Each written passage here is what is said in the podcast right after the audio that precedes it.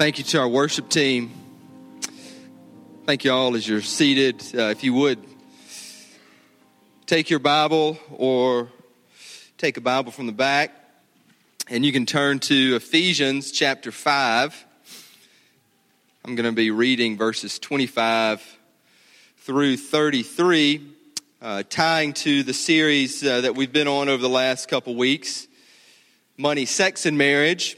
Uh, today's message is, is on marriage, but before I get into it, uh, let me say this. About uh, uh two years ago, I had the honor of, uh, of meeting and getting to know uh, someone who I'd heard a lot about over the years of being here in Jackson.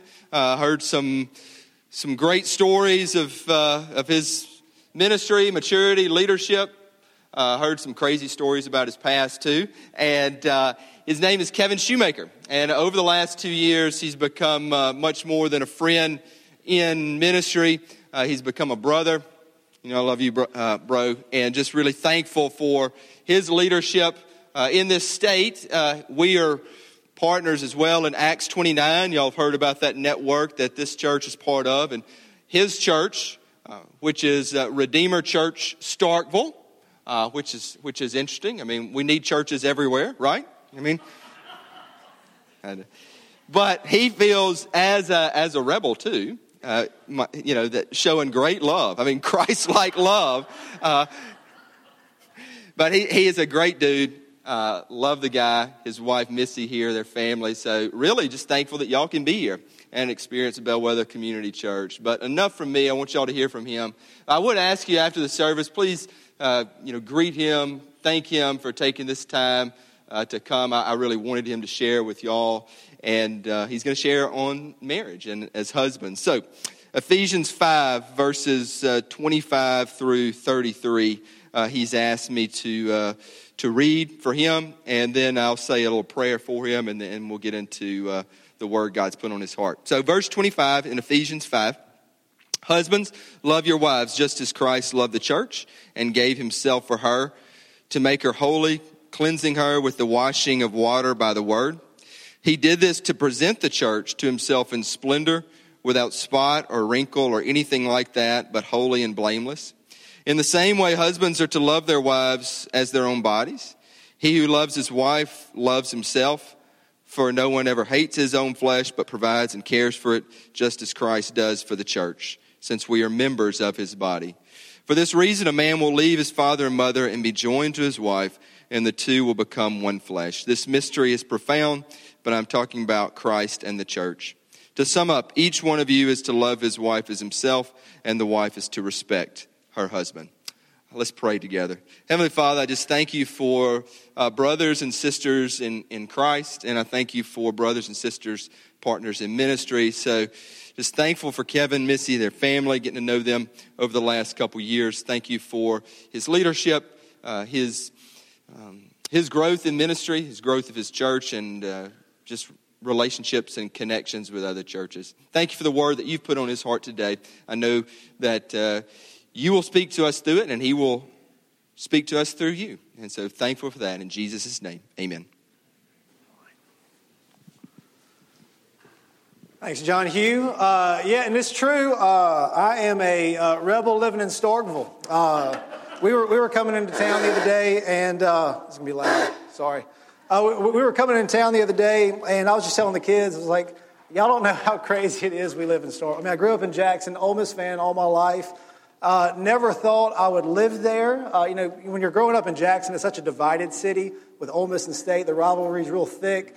And uh, but anyway, it's funny. Uh, the Lord's providence and maybe the Lord's humor. Uh, it's one of my favorite places on the planet, if not my favorite place on the planet now. So anyway, but it's good to be here in Jackson.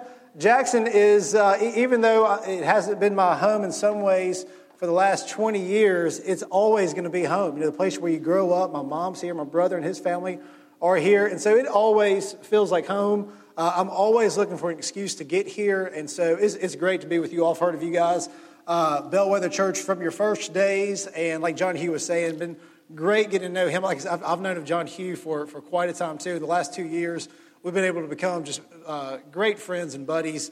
Um, so anyway, it's great to be here, and I'm excited to be uh, a part of this series y'all are going through on uh, money, sex, and marriage.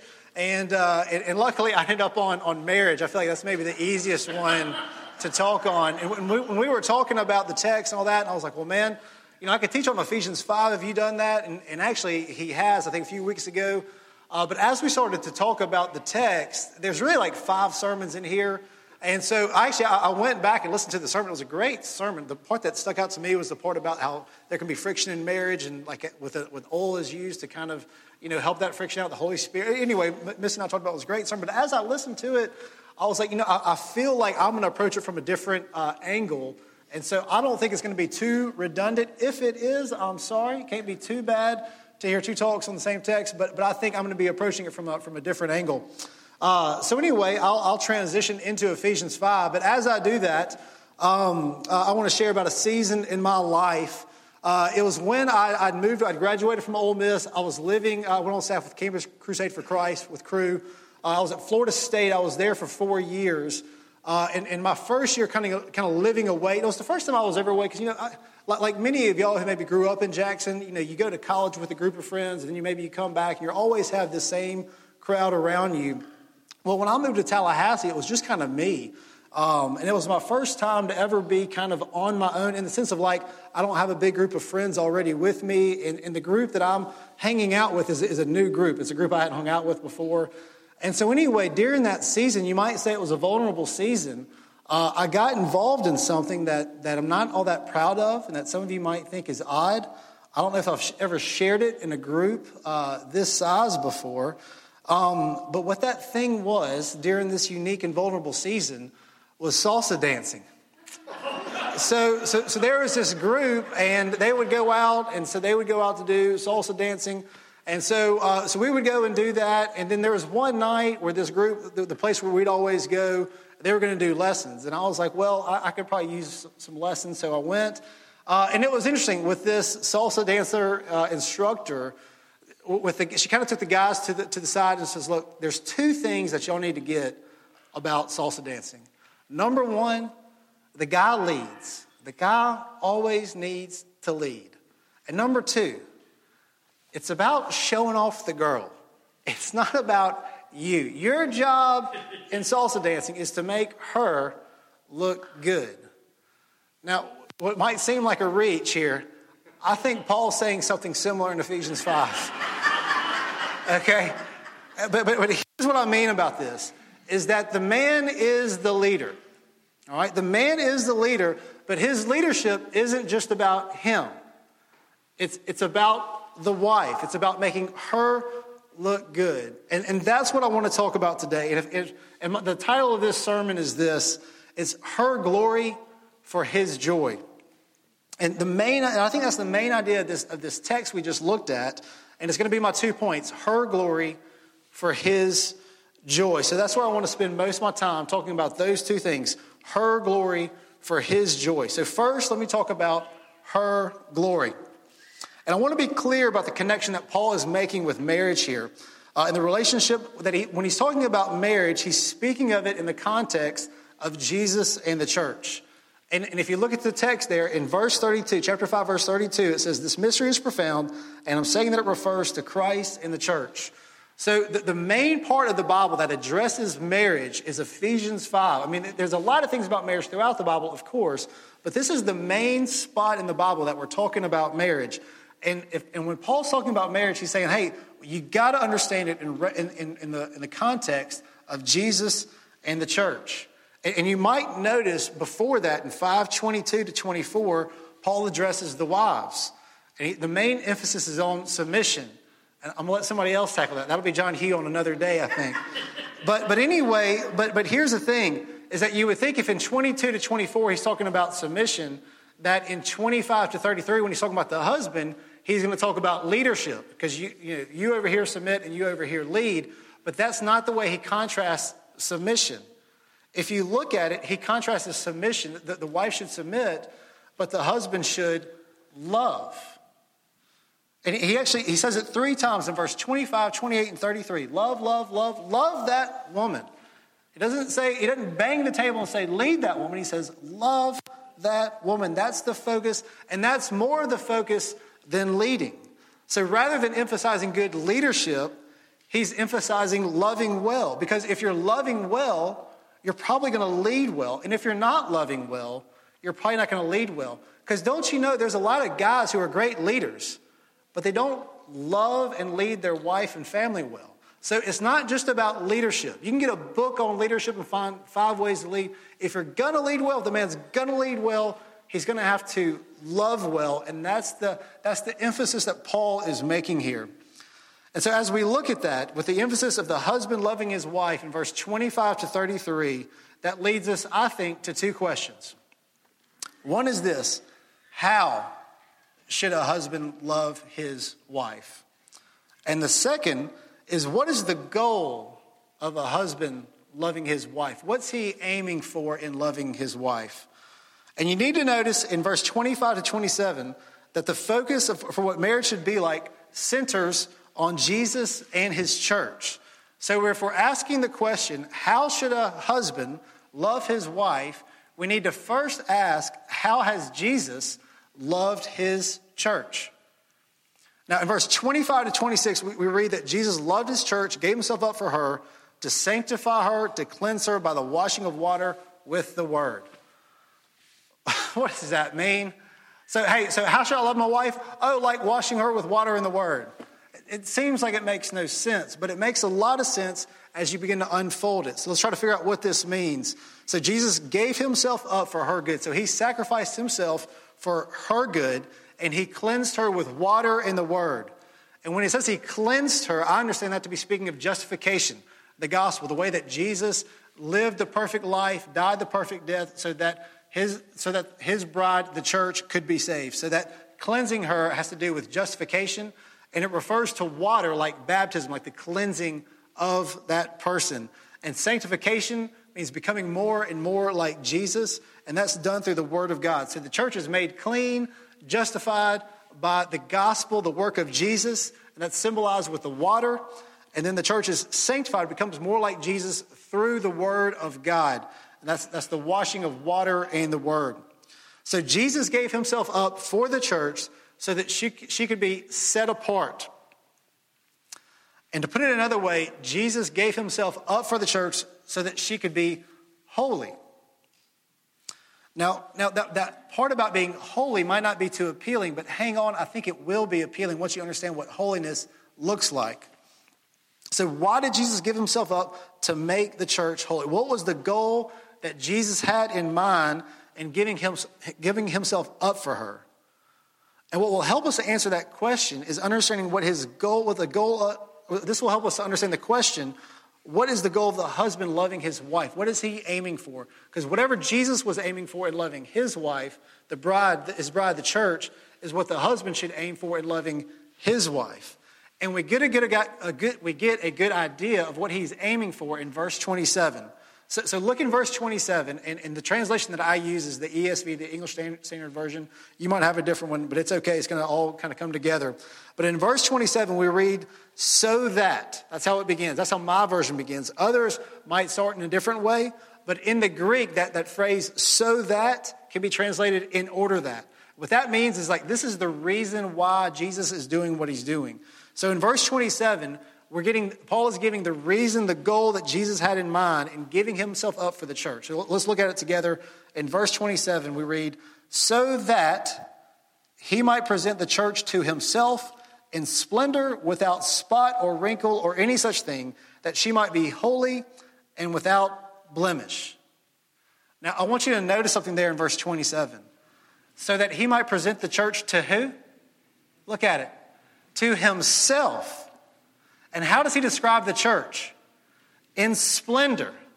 Other verses might say radiant or glorious or in all her glory. And that is what Jesus is doing with the church, with the people of God. He's taking a messed up, quirky, broken, sinful people like us, and through the work of Jesus, is making us into something glorious. And one day, believe it or not, we will be presented before the Lord in great splendor. That's the gospel. That's what Jesus is doing. And, and, and this idea of being presented before the Lord in great splendor this is what theologians call glorification. There's, there's three phases to salvation. You might have heard this before justification, being made right with God, sanctification, being made more and more like Christ, and glorification is we are glorified. Now, this might be new to some of you. It was, it was I was kind of late to the game with this idea of glorification and, and what it is. But, but if we are to understand what, what Paul is talking about here with marriage, we need to understand glorification because one day we will be glorified. We're not just, what the gospel does, what the work of Jesus does, it doesn't just let us off the hook for our sins. It also tells us that one day we will be glorified. And in Philippians chapter 3, verse 21, Paul writes that Jesus will, when he returns, he will transform our lowly bodies to become like his glorious body. That means your body is going to be radically different. It's going to be glorious. And, I'm sure there's going to be some measure of continuity where you will still be you and maybe recognizable to you with others and all that. I'm not real sure how it works. I think there's going to be continuity. But one thing for sure is you will be glorious. That's what the gospel, you're not just getting saved from hell. He's going to make you a glorious splendor. But who will be, but, but, but who we will be is an almost unimaginable version of who we are now. For example, how do you imagine Jesus to look like now? Like, what do you imagine him to look like now? I mean, does he look like, like that now, like, like he might have looked during his earthly ministry? Have you ever thought about this? What does Jesus look like now? What, color is his hair? What do his eyes look like? And, and you might imagine Jesus to look now basically how he probably looked when he was, he was on earth doing his earthly ministry. But I don't think the scriptures teach us that Jesus looks the same now in glory as he did during his earthly ministry.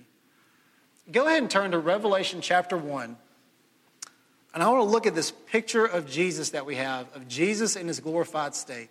So go ahead and turn Revelation chapter 1, and I'm going to read verse 12 through 16. Uh, as many of you probably know, uh, the Apostle John wrote Revelation. Uh, and, uh, and in this first chapter, he sees Jesus, and he sees Jesus in glory. And I'm going to read about it in chapter 1, verse 12 through 16. Then I turned to see the voice that was speaking to me. And on turning, I saw seven golden lampstands. And in the midst of the lampstand, one like the Son of Man. There's Jesus, clothed with a long robe and with a golden sash around his chest. And here we go. The hairs of his head were white, like white wool, like snow. His eyes were like a flame of fire. His feet were like burnished bronze, refined in a furnace. And his voice was like the roar of many waters. In his right hand he held seven stars. From his mouth came a sharp two edged sword.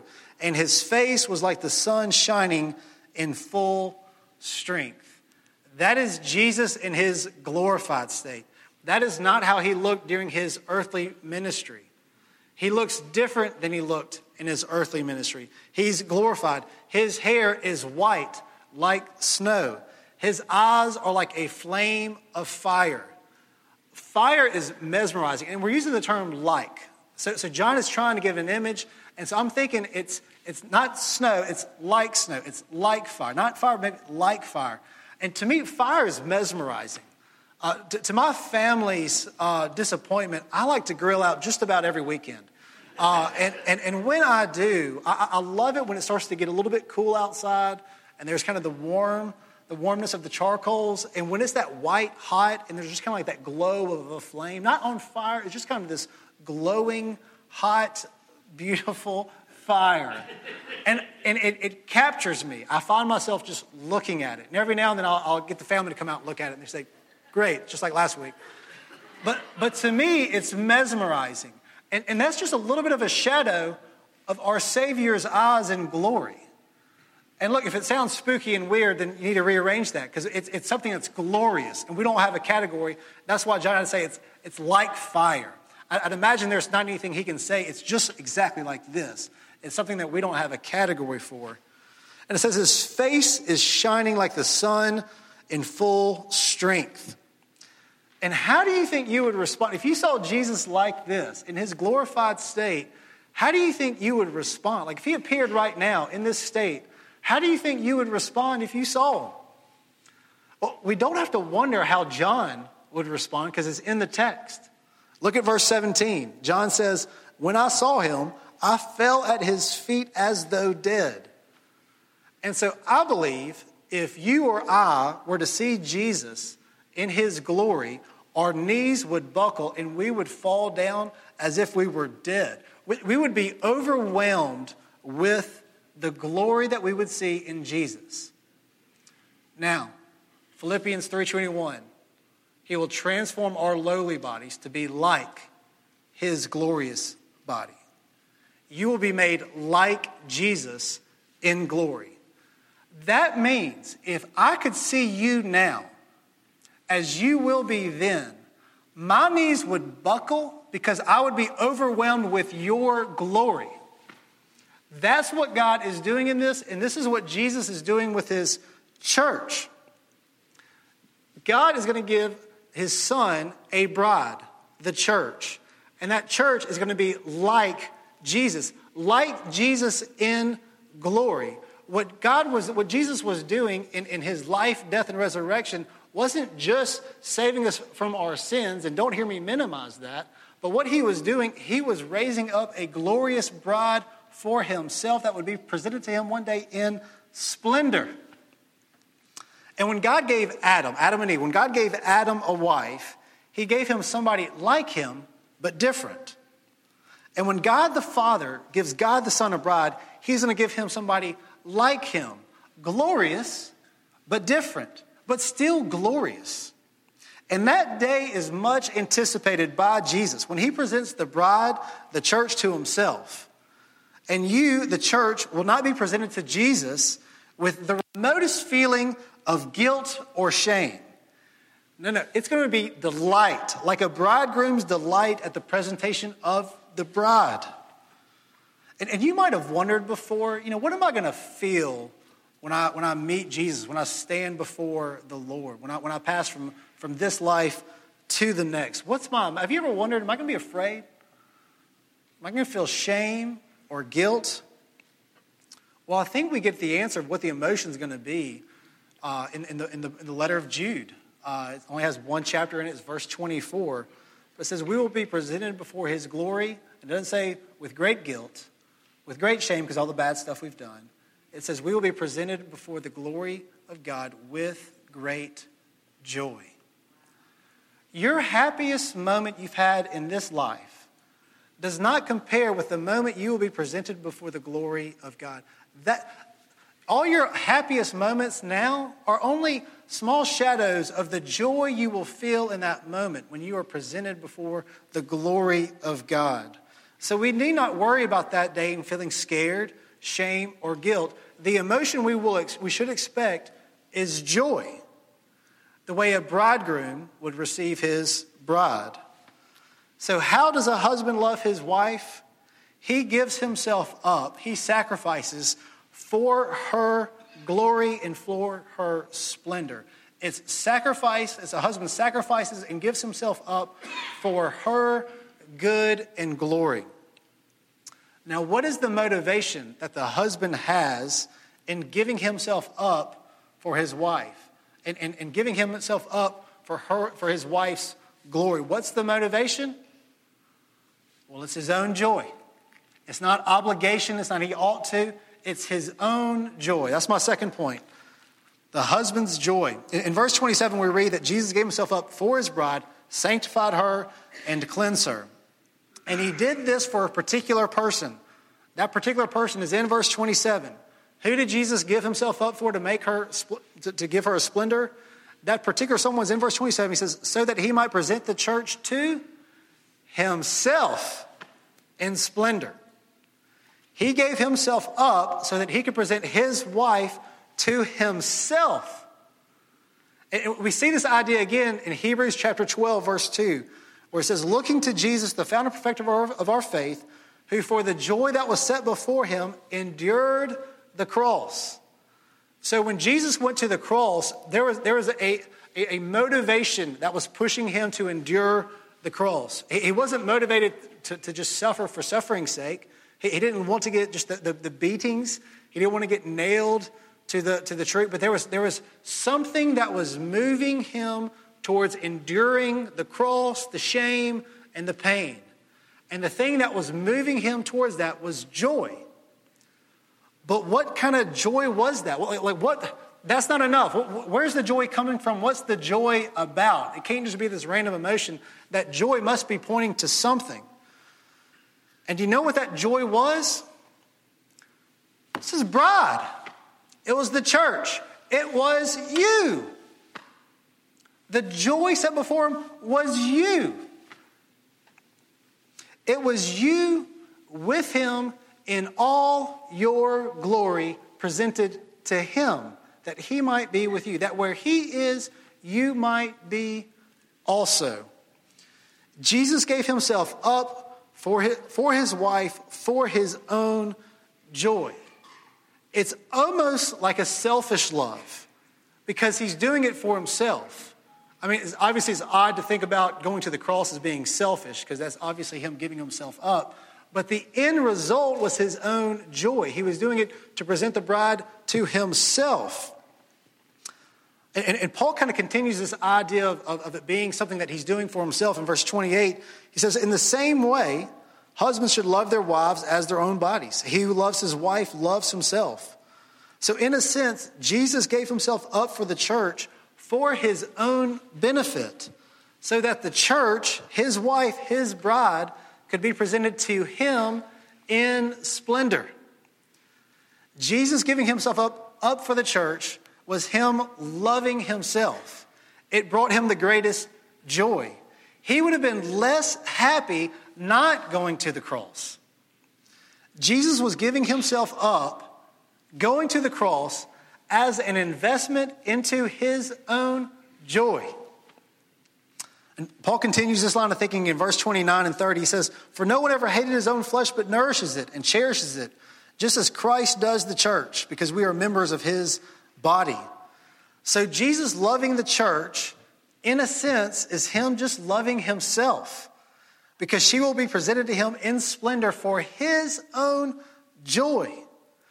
But, but we see another layer to loving yourself and loving the other. In verse 30, we read that we are members of his body and that the church is a part of the body of Jesus. In verse 31 and 32, we read this Therefore, a man shall leave his father and mother, hold fast to his wife, and the two shall become one flesh. This mystery is profound. I'm saying it refers to Christ and the church.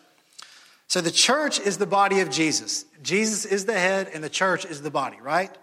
And in marriage, the husband is the head, and the wife is the body. They're one. The, the, the church and Jesus are one, the head, the body. The husband and wife are one, the head, the body. And in Genesis 2, we read about Adam being alone. And, and there's an odd thing that kind of the, the way Genesis 2 flows is a bit odd because throughout chapter 1 and 2, like God's creating everything and says, This is good, this is good, this is seven times. Like, this, this is good, good, good, good, good. Everything's good. And then the first time, or at one point, he says something's not good. And you know what it is? You know this. He says, It's not good that man's alone. And then the follow up verse is odd. You know what he does? So many times in Scripture, things seem like they, they don't connect, a lot of times there's a connection. We might have to dig a little deeper. So God says it's not good that the man should, should be alone. And you know what he has him do? Adam, name the animals. it's like, what, what, what, playbook are you operating from where that would be the response of being alone, go name the animals? But he, he, he does, he names the animals. But here's what, what, what God was, was showing there. As he's naming the animals, you know what they're, they're, they're not like? They're not like him. He is alone as the man. And so the reason he did that was to highlight that you are alone. And then after he, he names the animal, God creates Eve. He takes, takes a, a, the, the rib out of Adam's side and he creates Eve for Adam. And do you remember what, what Adam says? This at last, bone of my bones, flesh of my flesh. In other words, he says, She's me. She's just like me. My bones, my flesh, that's just like me. And that's how we should think of the union of marriage. When we love the other, we're loving ourselves. When we mistreat the other, we're mistreating ourselves. When the husband cultivates her glory, her thriving, her flourishing, he is cultivating his own joy. He's not just being a good guy. He's not just doing what's obligated. He's hooking himself up, right? I mean, he, he, he's, he's not just, so many times we, we can operate as things we're obligated to do, the right Christian thing to do, what we need to do that's kind of a pain and lame and all that. But no, no, no. Husband, when he is sacrificing for his wife's glory, he is cultivating his own joy.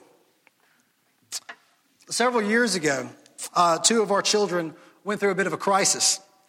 Uh, it happened when, when Missy, my wife, wasn't, wasn't at the house, um, and so I had to handle it myself, which is always kind of scary, right?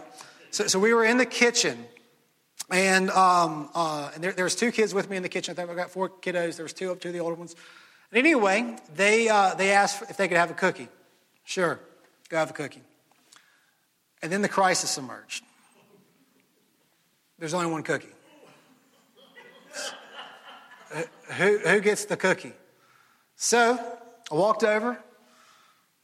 Here's what we're going to do we're going to split the cookie in half and, and let y'all each get a little bit. And so what I did was I gave the cookie to one and I said, split this in half evenly. You get one, the other gets, the, gets one. So anyway, it is split in half, right? And, and, and, and the best way to describe this half, it'd be like if you imagine like a, like a, like a whole pizza, and if you were to remove a slice of that pizza, that's like cutting it in half. That's kind of what we're looking at here. But then in a shocking turn of events, I let the other one choose which half they wanted. And so the other one obviously chose the, the huge half, and the one who did the dividing got the, got the small half. And, and in that moment, there was a mix of outrage and instant guilt. The outrage is, this is unfair. The instant guilt, I did this. This was my doings. And look, in a similar way, when we refuse to give ourselves up for our wives, when we think we're looking out for ourselves, we are really only hurting ourselves. Our greatest reward is in, as men and husbands, is giving ourselves away for the good and glory of our wives. And our greatest pain and shame will be when we neglect them to protect and glorify our own selves. And as husbands, we would do well to take our cue from that salsa instructor. We should lead, without doubt, but not lead in a way that's oppressive and controlling Lead in a way that shows her off, that cultivates her glory, her splendor, her radiance, that helps her to thrive and to flourish. The greatest gift we can give to ourselves as, a, as husbands is a wife who's thriving and flourishing. A good question for husbands to ask is how can I help you to thrive as a woman? And, and not just as a wife, as a mom, but as a whole person. What do you need? You need time alone, time with people, time, more time with me, less time with me? Like, what, what, what do you need to thrive and flourish as a woman? And may God help us as husbands and as husbands to be to give ourselves away for the good and glory of our wives, and in that find deep, deep joy.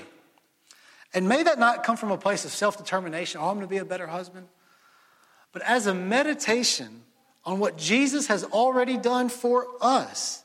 Because the Spirit of Christ lives in us as believers. And because of that, we have all the power that we need to love our wives as Christ loved the church, giving himself up for her glory and his joy. Let's pray. Oh, Father in heaven, to, to back up and think of the gospel, how big and glorious it is.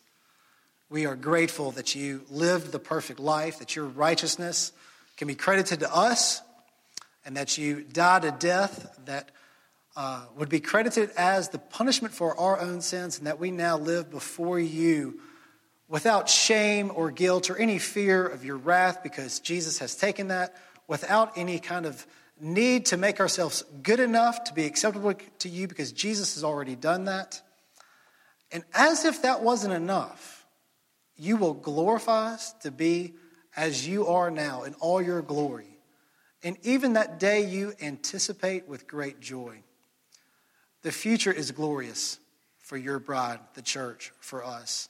We are grateful for the gospel, and may that meditation of, of, of the truth of the gospel overflow into our marriages. And would you help us as husbands to cultivate the glory of our wives, and that they would thrive and flourish, and that we would find deep, deep joy in that. Jesus, we can't do this without you, and Spirit, we need your help. In Jesus, in your name that we pray. Amen.